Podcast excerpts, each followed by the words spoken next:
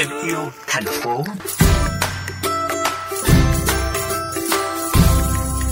Thưa quý vị, Tổ chức Bảo tồn Thiên nhiên Quốc tế, gọi tắt là IUCN, được thành lập dưới sự bảo trợ của UNESCO, là tổ chức quốc tế và mạng lưới môi trường toàn cầu lâu đời và lớn nhất thế giới, với hơn 1.400 thành viên là các quốc gia và các tổ chức phi chính phủ, IUCN hiện có mặt tại hơn 160 quốc gia.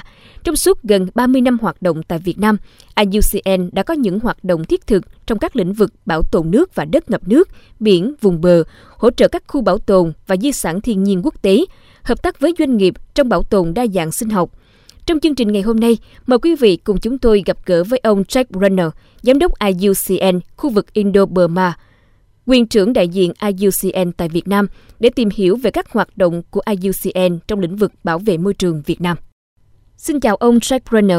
Thời gian qua thì IUCN tại Việt Nam đã có những hoạt động nhằm nâng cao nhận thức và kêu gọi sự chung tay của doanh nghiệp trong việc giảm thiểu ô nhiễm nhựa. Ông có thể chia sẻ cho quý thính giả rõ hơn về hoạt động này và những kết quả đạt được không ạ? Yes, IUCN has established a partnership IUCN đã ký một thỏa thuận hợp tác đối tác chiến lược với Pro Việt Nam, Liên minh tái chế bao bì Việt Nam.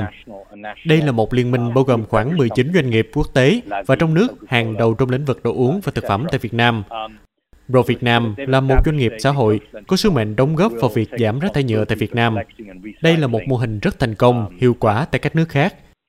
Tuy nhiên, tại Việt Nam còn khá mới mẻ, còn có nhiều tiềm năng, Chương trình hợp tác của IUCN và Pro Việt Nam bao gồm hoạt động hỗ trợ các cơ quan nhà nước trong quá trình xây dựng nghị định về trách nhiệm mở rộng của nhà sản xuất, gọi tắt là EPA. EPA quy định trách nhiệm của nhà sản xuất đối với việc thu gom, tái chế và xử lý của một sản phẩm đến giai đoạn thải bỏ đối với một số ngành hàng trong nền kinh tế, trong đó có ngành hàng bao bì, trong thời gian qua, chúng tôi thấy có nhiều mối quan tâm cũng như tiến độ đạt được từ doanh nghiệp và các cơ quan chính phủ trong việc giải quyết vấn đề ô nhiễm rác thải nhựa tại Việt Nam. Hiện dự thảo nghị định về EPA đang được xây dựng. Các điều khoản về EPA đã được quy định trong luật bảo vệ môi trường và được Quốc hội phê duyệt vào cuối năm 2020.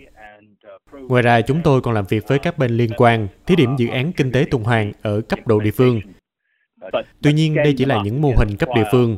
Nếu muốn nhân rộng ở quy mô lớn hơn, cần có hỗ trợ nhiều hơn nữa của cơ quan nhà nước và từ chính phủ.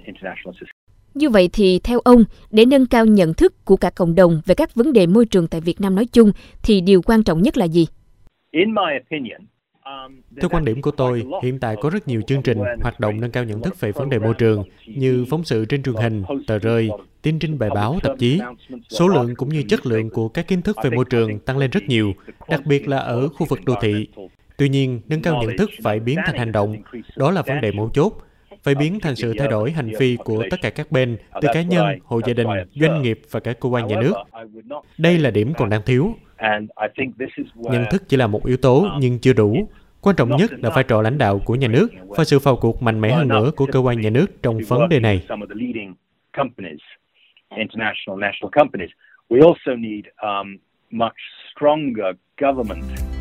Xin được cảm ơn ông vì đã nhận lời tham gia vào cuộc trò chuyện ngày hôm nay.